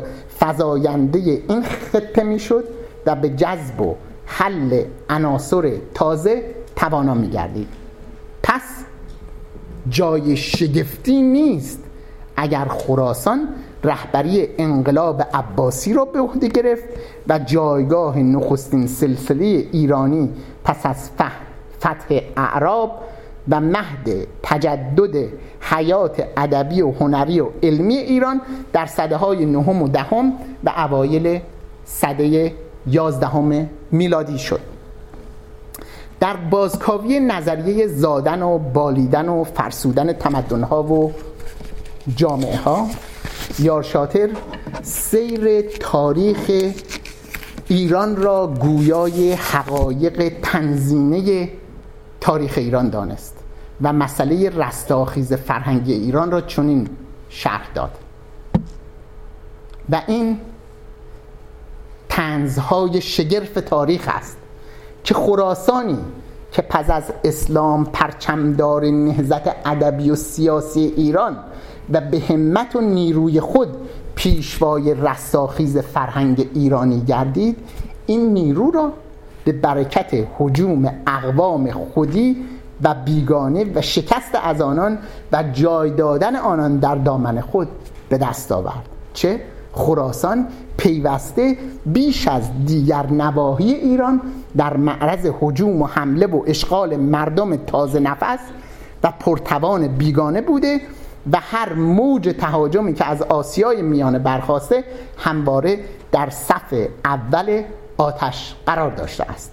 این مهاجمان در خراسان اقامت گزیدند با ساکنان درآمیختند به زندگیش جان و نیروی تازه‌ای بخشیدند و چنان توانایش ساختند که توانست در تاریخ جهان در تاریخ جهان اسلام سهمی اساسی بر گیرد. این خیزش نو را در رستاخیز ایران و ظهور ادبیات فارسی که در تابستان 1380 در ایران شناسی چاپ شد باز سنجید در این سنجش که روایت های عرب مدار تمدن ایرانی را به نقد کشید با پرسش تاریخ نگارانه انجام یافت. چگونه می‌توان فرهنگی و دورانی را که فردوسی و سعدی و حافظ و بهزاد و میر اماد و درویش را در دامن خود پروریده و مورخانی چون بیهقی و جوینی و رشید الدین را به وجود آورده دوره انحطاط برشمرد. همان گونه که تقلیل نژادی تاریخ ایران مشکل آفرین است. مشتبه, ساختن اسلام با عرب نیز با نادیده گرفتن دوره ایرانی تمدن اسلامی به, به نادیده گرفتن دوره ایرانی تمدن اسلامی انجامیده است. در حکمت تمدنی یارشاتر آمیزش اقوام و ادیان راز بقای فرهنگ و تمدن ایران است. تمدنی که در برگیرنده اقوام و ادیان و زبانها و مناطق چندگانه است. در این روایت یارشاتری آمیزش با ادیان و اقوام و زبانهای متفاوت بیانگر پویندگی و پایندگی تمدن ایرانی در ادوار تاریخی است. یعنی به یه شکلی برداشت ایشون این هستش که تمدن ایرانی یه تمدن چند قوم و چند دینی و چند زبانه هستش و نواحی متفاوت داره و راز بقاش هم دقیقا این چندگانگی فرهنگی و دینی و زبانی هستش. و این کاری است که استاد زرین کوب هم در یه مقاله‌ای که این مفهوم تسامح کوروشی رو به کار می‌بره دقیقا به این می‌پردازه که راز بقای ایران به این علت نیستش که یک قوم یگانه هستش یه دین یگانه داره یه فرهنگ یگانه داره بلکه راز پایداری ایران این آمیزش فرهنگ ها و اقوام و ادیان و زبان های متفاوت با هم هستش. تشکر بسیار.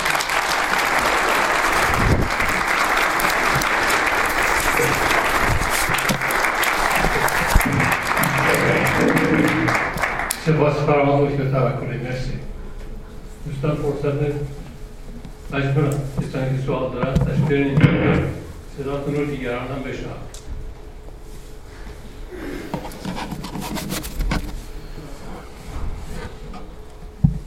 اینجا صداتون تشکر می‌کنم از جناب آقای دکتر که همون مارتی کارشاریزم خودمون در کانادا رو در تاریخ برای ما به این زیبایی گفتن که این فرهنگ مال کانادایان نیست بلکه فرهنگ اصیل ما ایرانی هاست و همبستگی ما ماندگاری تاریخ ما هم همین استفاده از فرهنگ های قومی و هنر مصالحت آمی زندگی کردن در کنار هم بوده. تشکر می‌کنم از عزیزانی که چین جلسات زیبایی رو برقرار می‌کنن. من آقای دکتر بسیار لذت بردم از صحبت شما. چون تمام کتاب رو هم خونده بودم. برای این لذت مضاعف بود. اما یک نکته می‌خوام خدمتتون امروز پیشنهاد استاد یا شاتر به نظر من حرکتش و حرکتی که در ایرانیکا انجام داده بعد از حرکتی که جناب فردوسی در شاهنامه انداخت داده بزرگترین حرکت هویت شناسی و هویت ماندگار ایرانی است. من ایشون رو با بزاعتی که دارم فردوسی دوم می‌دانم و حرکت ایرانی ها رو در دورانی که فرهنگ ایرانی رو به خاموشی می‌خواستن بگذارن ایشون یک تنه بلند شد و این کار رو انجام داد. همانطور که می‌دانیم ایشون همه دارایی ها و زندگیش رو و سه میلیون دلار هبه کرد این مرکز این مرکز پایدار بماند. یکی از کارهای بسیار زیبایی که در ایران صورت گرفت بود در دانشگاه تهران حضرت شادروان پرداوود بود که ایشان وقتی که به ایران اومدن زبان باستانی ایران و زبان اوستایی را کرسیش رو در دانشگاه تهران بنیانگذاری کردن. یکی از دقدقه که همیشه ایشان داشتن این بود که بعد از خودشان سرنوشت این کار چه خواهد شد؟ با اومدن استاد یا شاطر خیالشان راحت شد و کرسی زبان ایران باستانی به استاد یا شاطر سپرده شد. اینک اون کرسی از بین رفته و اون صداها خاموش شده و صحبتی از فرهنگ و زبان ایران باستان مدرن نیست. اخیرا هم کتابی در 20 شرط به نام تاریخ کاملی ایران نوشته شده که چهار جلد 800 صفحه آن شامل حکومت اعراب در ایران هست و کاملا تاریخ ایران تحریک شده در این 20 جلد من پیشنهادم این هستش همون که شما فرمودید اجازه ندهید کرسی زبان ایران باستان پاورجان نماند. اجازه بدهید این کرسی در دانشگاه تورنتو برپا بشود و تداوم پیدا کند. تداوم پیدا کند. کار استاد پرداوود استاد یارشاته به نام یارشاته در ازای این کاری که هستش بنده ده هزار جلد کتاب رامد حاصل عمر 60 سال زندگی 32 سال دانشگاه تدریس و 50 سال نوشتن و 70 جلد کتاب هست. این ده هزار جلد کتاب رو تقدیم می‌کنم به این مرکز و مقدمات آوردن به اینجا رو به این مرکز فراهم می‌کنم که اولین قدم گذاشته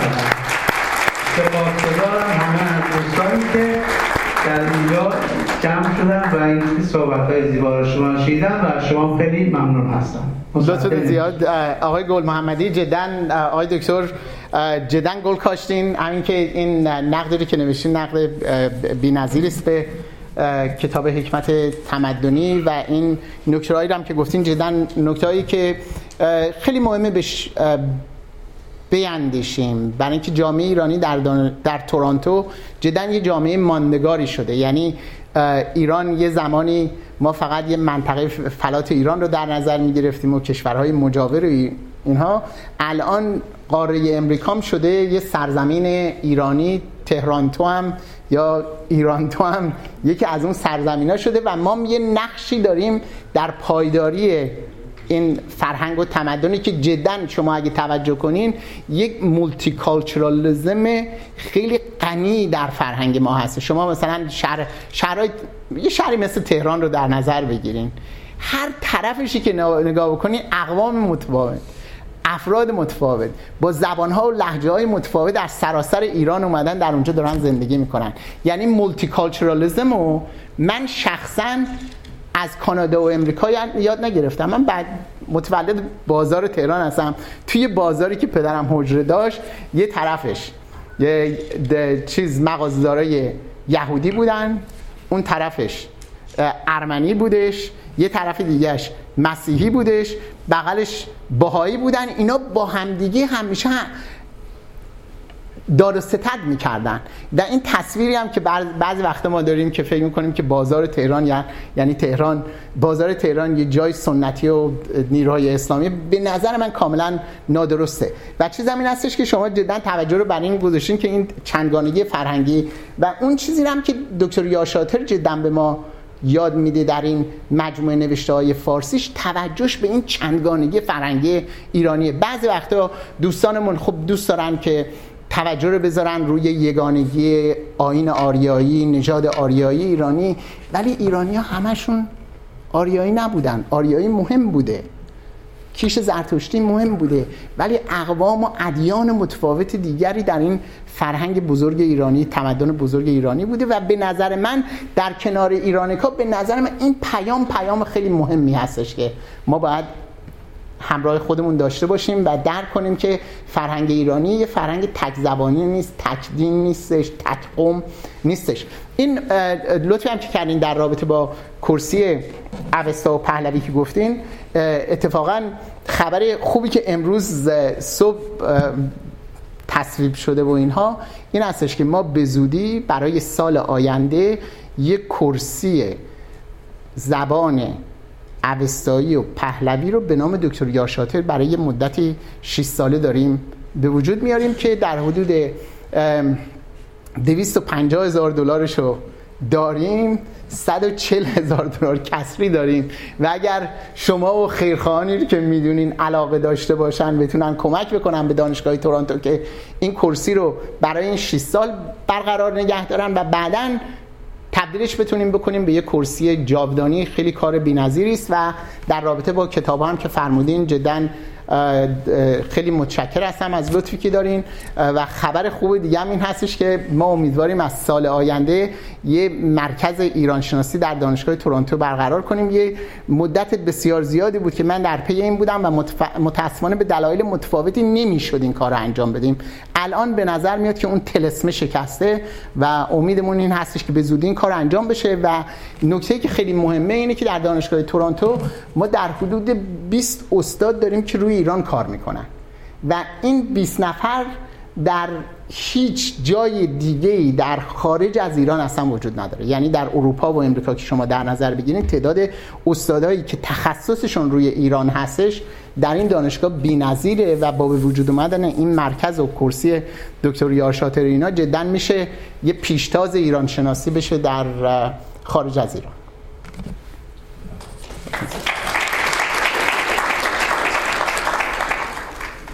سپاس مجدد در صحبت های بسیار فشردتون و تاریخ ایران. آقای دکتر من سوالی که دارم در حقیقت تعییدی از برداشت چندین یک ساعت اخیر خودم از صحبت های شما. جناب و یا آقای دکتر یاشتر نظرشون اینه که حمله اقوام ایران قاضیان یا مغول ها نه تنها باعث انحراف مسیر تکاملی تاریخ ما نشدن بلکه باعث پیشرفت و تحول به سوی مثبت شدن.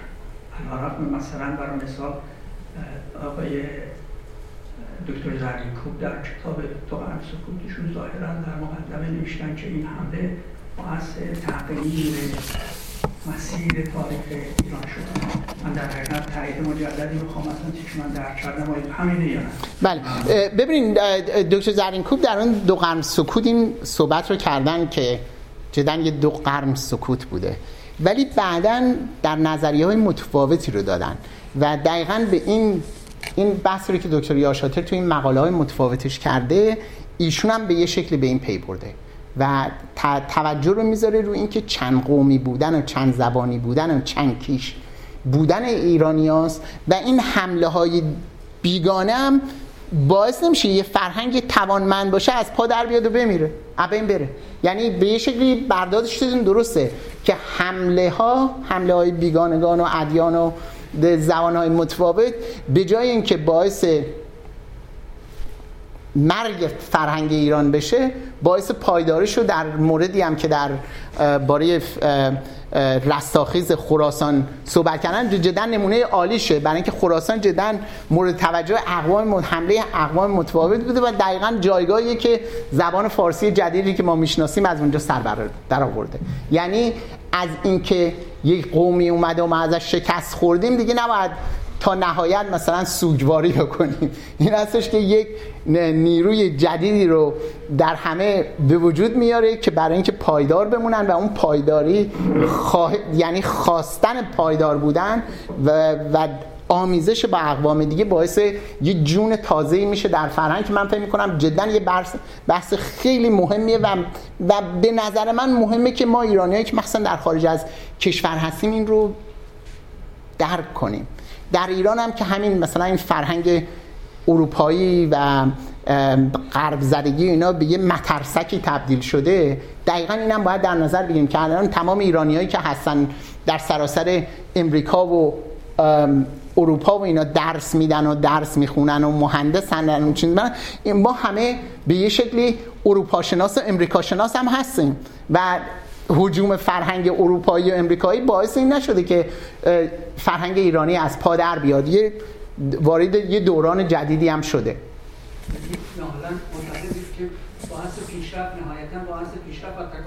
باعث پسرفت نشده. یعنی درسته که یک افتخیز ببین دکتر یاشاده صحبت از افتخیز می‌کنه. افتخیز فرهنگی. این هستش که آره یه حمله که میشه یه پسنشینی میشه ولی بعدا یه فرهنگ که توانش رو داشته باشه اون مایش رو داشته باشه دوباره برپا میخیزه و به پیش میره. پروفسور توکلی نکته که من به ذهنم رسید در مورد همکاری ادبی بین دو شخصیت برای معاصر ادبیات ایران یارشاتر و شاملو هستش. می‌دونیم که در اکتبر 1977 شاملو از رژیم شاه خیلی دل پولی داشت و به امریکا رفت به دانشگاه کلمبیا رفت و شروع کرد در مورد کتاب کوچه با دکتر یاشاتر همکاری کردن و حرف کتاب رو به اون دانشگاه سپردن. این مجموعه عظیم رو بله. ولی خیلی زود می‌بینیم که این همکاری به جایی نمی‌رسه و شاملو از این قضیه در مورد منصرف میشه. خواستم اگه ممکنه در مورد این عدم همکاری یا تناقض به روش و فکر رو بین این دو شخصیت صحبت کنیم. و اینکه اگه واقعا یارشاتر اینقدر آدم فوق بزرگی که شما این هم ازش تعریف رو صحبت کردیم چرا ما هیچ گونه مثلا حتی یه خط از چه مثلا گفته رو در ذهن نداریم؟ ولی مثلا شخصیتی مثل شاملو مثلا قلبا خیلی از شعراش رو از حفظیم یا خیلی از گفته و سخنرانیاش رو می‌دونیم. افرادی که در این جمع هستن به عنوان یک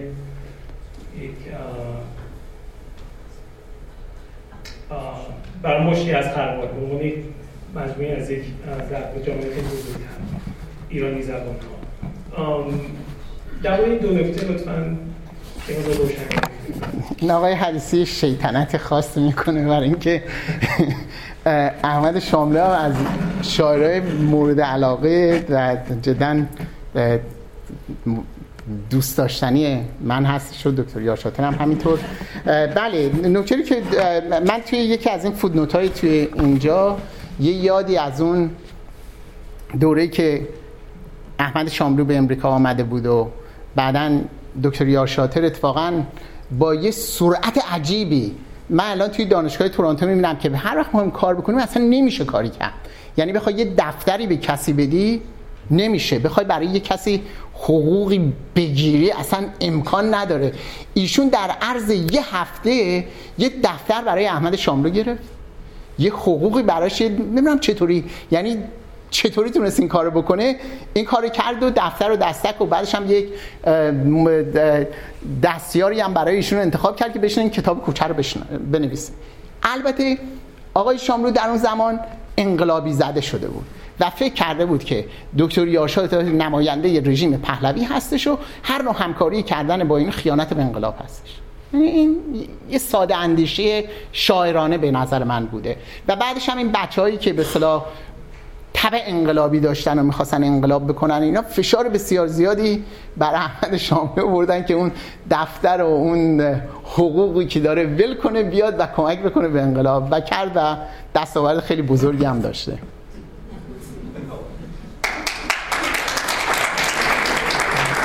و در مورد قسمت دوم سوال که برای چرا شخصیت مثل شاملو که در هیچ دانشگاهی نه کرسی استادی داشت نه نمی‌دونم پست و مقام و حقوق برای ثابت و اینها این گونه قلب ماها رو بوده یا از آن خودش کرد و ذهن ما رو به خودش مشغول می‌کنه ولی شخصیتی مثل یاکشاته بله.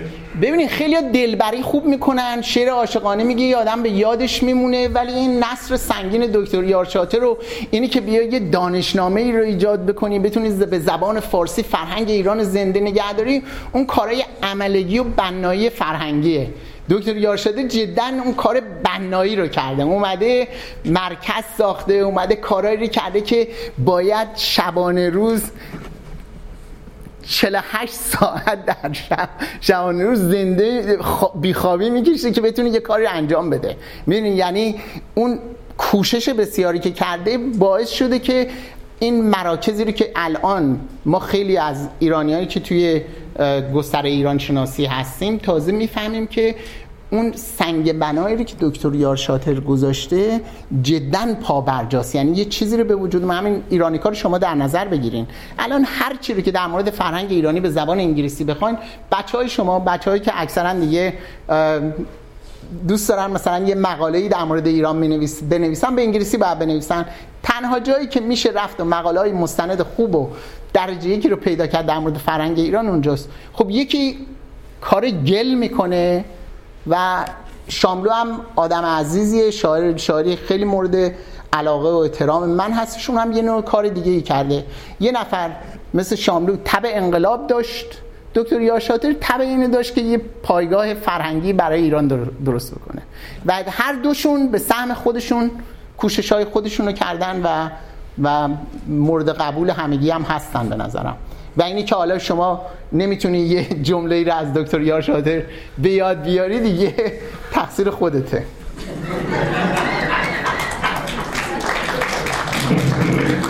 البته اگه شاملو در کلمبیا مونده بود شاید کار کتاب کوچه به سامان می‌رسید. جدا می‌تونست تبدیل بشه به یه پایگاه خیلی مهمی برای شناسایی فرهنگ مردمی.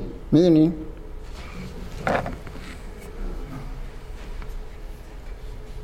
من خواستم سوال کنم که این قابلیت مردم ایران به بخصوص خطه خراسان برای پذیرفتن فرهنگ های دیگه و جذب کردنشون و ادامه فرهنگ ایرانی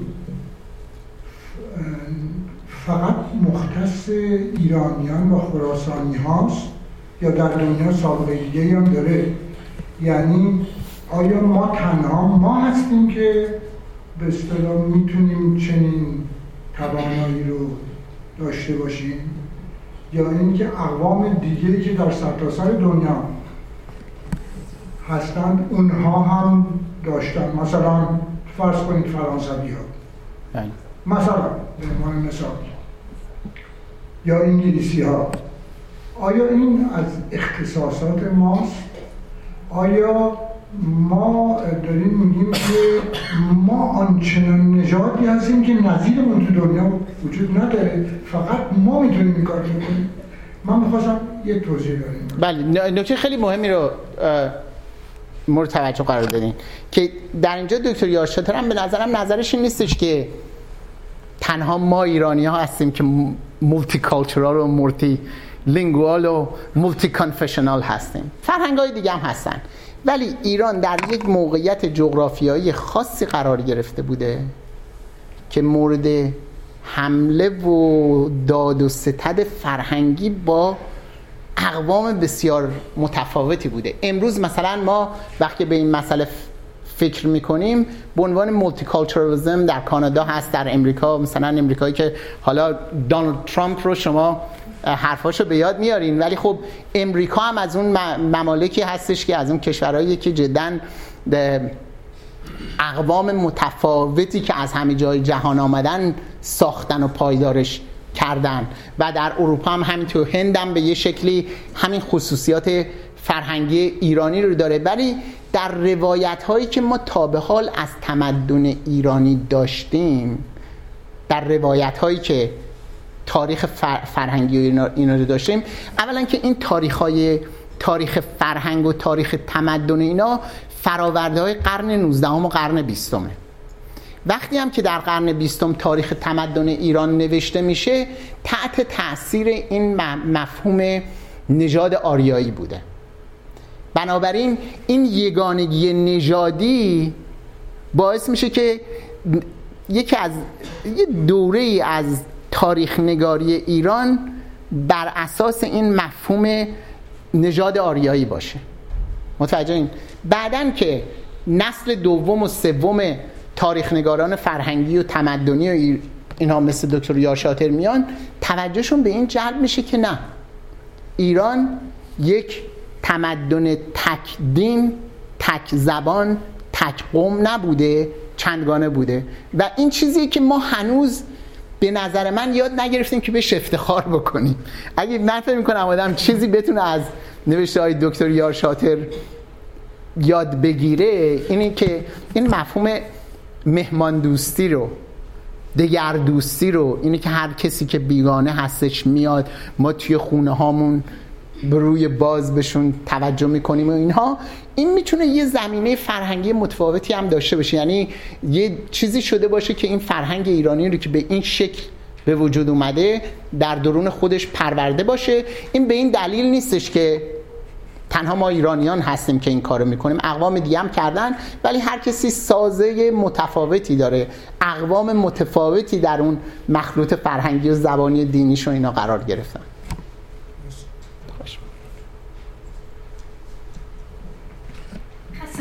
با سوالای ما و سخنرانیتون. من فکر می‌کنم جوابم یه مقدار گرفتن با پرسش دوست قبلی. منم بزرگترین مثالی که من می‌تونستم تو ذهنم میاد کشور مصر که از سابقه و تاریخ بزرگی برخوردار بودن. اما با به حال حمله اسلام به اونجا.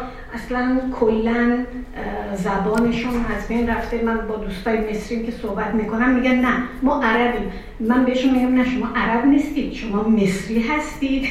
عرب زبان عربی دین عربی فرهنگ عربی بهتون. به خود من نگاه می‌کنه و میگه تو سوالات خیلی کامپلیکیتد می‌کنی. با توجه به این چیزی که دکتر یار شاطر و شما فرمودید که ما ایرانی ها از قوم های مختلف برحال از آمیزش با قوم های مختلف به شکوفایی رسیدیم و تمدن قبلیمون رو فراموش نکردیم و الوی کنتینو به قول فرانسوی ها این, من این اتفاق چرا توی مثلا من مصر رو که تاریخ سابقه خیلی قدیمی دارن قدمت دارن. البته هند رو خیلی نه برای اینکه فکر می‌کنم اسلام اون تاثیری رو که روی ایران و روی مصر گذاشته بود روی هند نداشته بود. یا خیلی کوتاه اگه بتونید راجع به این مطلب چرا مصر این بلا اومد؟ ما بلا سرمون اومد ولی ما یه جوری جست گریخته داریم. هنوز پیش میریم و فراموش نکردیم اما مصر این این رو کاملا پذیرفته. عرب بودن و اسلام. بله. ببین خیلی ممنون از سال خیلی مهمتون.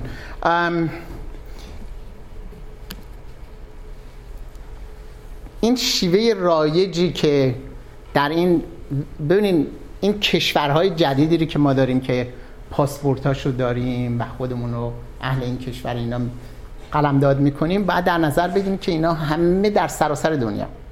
فراوری قرن 18 و 19 هستش یعنی اروپا رو شما در نظر بگیرید فهم کنید مهد این ملت های پایدار فرانسه و آلمان و انگلیس و فلان فلان بوده.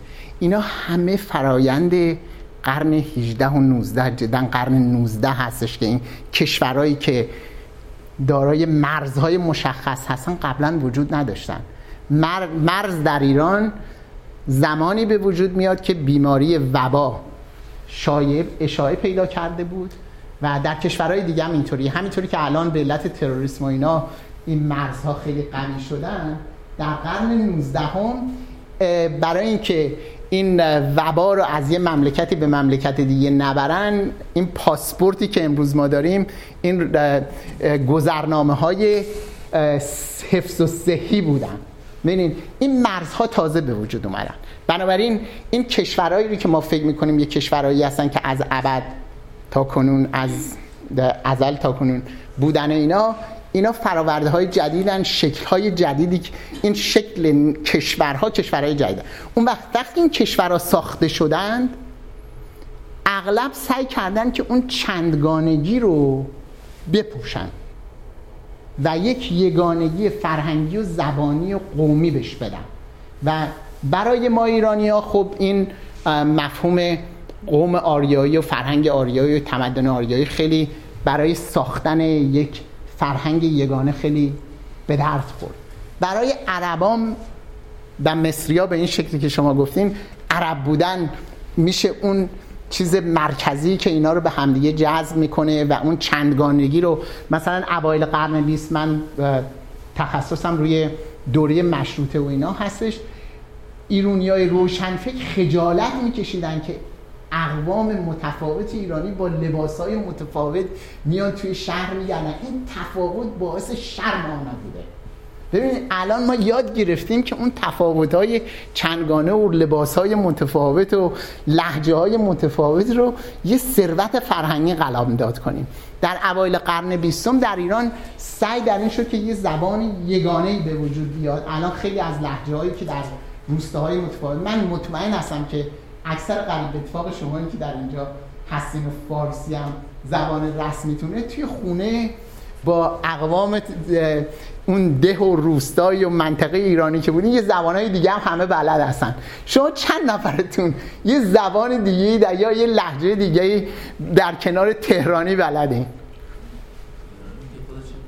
مثلا همین مثلا فارسی رسمی. تعداد تعداد خیلی زیادیه. در تازه ما داریم یاد می‌گیریم که to appreciate this diversity. یعنی و باید آدم به یه جایی برسه که بتونه بازنگری کنه و این چندگانگی که یه زمانی باعث شرم بوده امروز باعث افتخار فرهنگی باشه. به نظر من ایرانیا به دلایل متفاوت دارن به اینجا رسیدن. مثلا دکتر زرینکوب بعد از اون دو قرن سکوت در این مقایری که در, در رابطه با استمرار فرهنگی ایران هستش و این واژه جدا این مفهوم زیبای تسامح کوروشی رو به کار می‌بره و صحبتش از این هستش که قوم ایرانی ها از آغاز این فرهنگی رو که ساختن و تمدنی که ساختن یه تمدن چندگانه بوده و راز پایداریش هم این نیستش که یک قومی بر یک قوم دیگه سلطه پیدا کنه و اونو در خودش جذب کنه. اینه که یه توازن بین این داد و ستدای فرهنگی بودی که جامعه ایران رو پایدار نگه داشته. این به نظرم تجربه خاص ایران بودی که به ما به این نتیجه رسیدیم و من مطمئنم خیلی از اقوام و کشورهای دیگه هم یکی یکی به این نتیجه برسن که یه چیزی که باعث شرمشون بوده چندگانگی که باعث شرم بوده یه روزی باعث افتخار بشه. ببینید الان ما یه دوره ای رو داشتیم که نژاد پاک آریایی ایران باستان و الان هم اسلام ناب محمدی. ببینید یک پاک نژادی قبلی یه پاک دینی الان. ما همه الان می‌دونیم که این this doesn't do it. و complexity فرهنگ ایران این نمی‌تونه توضیح بده. می‌بینین؟ و اقوام متفاوت به این نتیجه می‌رسن. نه نه اونی که اصلا شک درش نیست. یعنی اختراعی ساختگیه که یک قومی یگانه هستش. بله. دقیقا.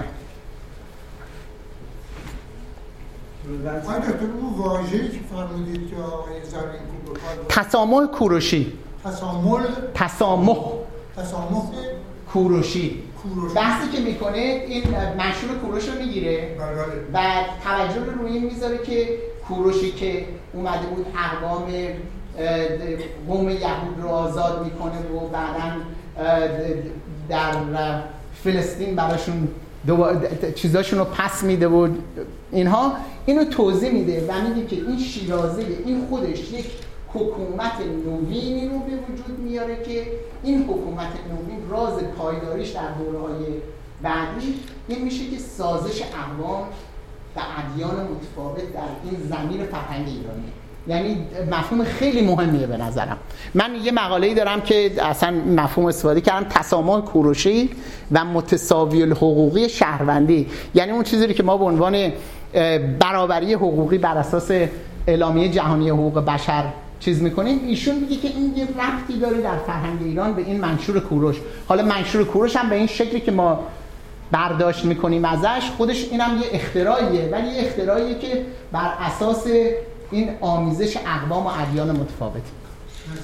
خواهش کنیم درود از سپاس از شما. اینطور حتی من کتاب رو نخوندم امیدوارم که شروع کنم به مطالعهش ولی چکیده ای از این کتاب رو اینترنت پیدا کرده بودم و شما اشاره بهش داشتید امروز که اون مطالعه کردم امروز. اشاره می‌کنه البته همینطور که آقای دکتر شکرم اشاره کردن اون تحولی که در فرهنگ و تفکر ایرانی بوده و قرنها پیش شروع شده حالا با حمله یونانیا و اون فرهنگ هلنی اعراب و اسلام و به حال تطور پیدا کرده. این می‌خواستم ببینم که این وقتی که به حمله مغول می‌رسه این نمی‌دونم حالا جواب این رو توی کتاب می‌گیرم یا نظر آقای دکتر یاشاتر و میگه شاید نظر شما چی هستش که این تجدد و این جریان رو به جلوی روشنفکری و رو به جلوی فرهنگ ایرانی چی میشه ترکیب ترکیبش جایی آقای دکتر میرانی توی کتاب تجدد و تجدد ستیزی اشاره کرده بود که حمله مغول و روحانیت قشری بعد از اون موانع این حرکت رو به جلوی تجدد در ایران بودن. ممنون میشم که اگر ایشون نظری داشتن توی این کتاب و شما نظری دارید بله. ببینید دکتر یاشاتر خیلی ممنون از سالتون دکتر یاشاتر روی حمله مغول توجه داره. توجهش هم این هستش که به یه شکلی آغازه ببینید توی نگرش های عرب مدار تمدن اسلامی حمله مغول پایان دوره طلایی اسلام میشه و اسلام از اون دوره به سیر زوالش رو طی می‌کنه. خیلی از مورخان دیگه ای که مثلا بی یکیشه هاچسون یک کس دیگه است که اینا که مورخ های فرهنگ ها و تمدن های بزرگ هستن و اینا این تفاوت و مثلا بی صحبت از ایرانک and Arabic phases دوره های تمدن اسلامی می‌کنه. و توجه رو به این جلب می‌کنه که بعد از حمله مغول پایگاه و جایگاه فرهنگ اسلامی از بغداد میاد و, از زبان عربی میاد. منطقه ایران میشه که ایران به یه شکلی با گورکانیان هند که به زبان فارسی می نوشتن و خیلی از کاتبانشون اکثرشون به زبان فارسی می نوشتن و اینا و خیلی از نوشته هاشون هم در مورد ادیان مثلا در مورد بودایی و هندو و اینا شما بخواین کتاب های مثلا قرن 16 هم و 16 هم و 17 هم اینا رو ببینید اکثرش به زبان فارسیه. ببینید عثمانی هم همینطور. اگر که یک قوم ترک بودند زبان به صلاح دیوانشون زبان فارسی بوده. ببینید این توجه رو این افراد مثل دکتر یارشاتر به این جهت می‌کنن که حمله مغول به یه شکلی اون دوره انتقالی میشه از فرهنگ عربی به فرهنگ ایرانی. بعدا این یه دوره که خب در البته دو قرن بعدترشه که صحبت از تجدد میشه. تجددم به نظر من این بحث هایی رو که هستش که به صلاح انحطاط فرهنگی هست در ایران و اینکه فرهنگ ایرانی فرهنگ یا ایران تمدن ایرانی یا ایرانیا در خواب قفلت زندگی می‌کردن. یهو در قرن 19 و اواخر قرن 19 بیدار شدن. اینام از اون نگارش های به نظر من ساختگی هستش که من خودم که روی تمدن متون فارسی هند کار کردم و اینها به این نتیجه رسیدم که خیلی از بحثایی رو که ما در قرون یعنی در دوره قاجار اینا می‌کنیم میشه در این متون قرن 18 فارسی هندم دید. بنابراین یه بازاندیشی به تجدد لازمه به نظر من. اگر ما بخوایم از این روایتی که به یه شکلی انقلاب مشروطه را آغازه تجدد دوره تجدد میپنداره یا دوره رضا پهلوی رو رضا شاه رو دوره تجدد میپند. اگه مورخانی که کارای جدی و آرشیوی و مستند می‌کنن کم کم اینا رو دارن کنار می‌ذارن و, و اینکه فرهنگ ایران یا فکر ایرانی خواب نرفته بوده. یه تحول دیگه ای داشته. حالا ممکنه مورد توجه کسانی که مثلا روی فلسفه معاصر و اینا کار می‌کنن مورد توجه اونا قرار نگرفته باشه. ولی اگر توجه بکنن می‌بینن که یک زایش فرهنگی هم در اون قرونی که ما فکر می‌کنیم دوره خواب قفلت بوده وجود داشته. لطفا. خیلی ممنون از سخنرانیتون. یه چیزی من برداشت خودم یه برداشت تاریخی دارم می‌خوام بگم. اگر ایرادی از شما بگید من تصدیق برخلاف یه دوستان که یا هموطن های ما که فکر می‌کنن که دینی آمده الان در کشور ما سلطه سلطه‌ش رو صفر کرده و یقه مردم رو گرفته و مردم با اون در ستیزن من بر این باورم که اون چی که داره در ایران practice میشه دقیقا ایرانیه. اسلامی است که اومده با آیین و فرهنگ و تاریخ و تمدن ایرانی قاطی شده. و یک گروه حاکمی نوع خاصی از اون رو می‌خواد به اجبار بر همه تحمیل کنه ولی مردم اون قرائت خودشون رو که از اون دین بر اساس تاریخ و تمدن خودشون دارن در اون عمل می‌کنن و این داره میره جلو و این ایرانیه بله. و اصلا من مارک دینی روش نمی‌بینم بله. این قرائت یعنی من باز جریان فرهنگ و تاریخی بله. و یه نظریه شخصا خودم رسیدم در چند سال اخیر بهش و اینه که این باز تمدن ایرانی که در ایران داره می جنگه یعنی اکثریت مردم قرائت خودشون که دارن باور خودشون در با یه گروه خاصی دارن می جنگن با هم که هر کدوم می‌خواد مال خودشو ببره جلو. می‌خوام بگم علا رقم این که چه تمدن غربی یا چه تمدن عربی در منطقه خاورمیانه می‌خواد نوع بینش خودش رو گسترش بده؟ من می‌بینم که این تمدن ایرانی اینا رو داره یکی که شکست میده داره میره جلو. دیدگاه حکومت ایران در افغانستان برتر از اونها نشون داده شد و دیدگاهش الان در عراق و سوریه و بحرین و اینجور جاها برتر از اینها داره نشون داده میشه. من. از یه طرف آدم فکر می‌کنه که اینا عقب مانده‌ن و اینها هرچه می‌کنن باید غلط باشه. ولی در تقابلی که داریم می‌بینیم می‌بینیم practice اینا داره میره جلو. و من باز اینا حاصل اون تاریخ و تمدن گذشته می‌بینم که اگر مورد این موفقیت های مرحله‌ای بله. خیلی ممنون. سپاس فرمان دکتر خسته نباشین. سپاس از شما تا دیدار بعدی جمعه هشتم ژانویه. تعطیلات خوبی داشته باشین و از هوای بسیار بهاری تورنتو استفاده کنید شب بر شما خوش لطفا زیاد. تشکر دکتر نوکلی چند دقیقه اینجا هستن برای امضای کتاب.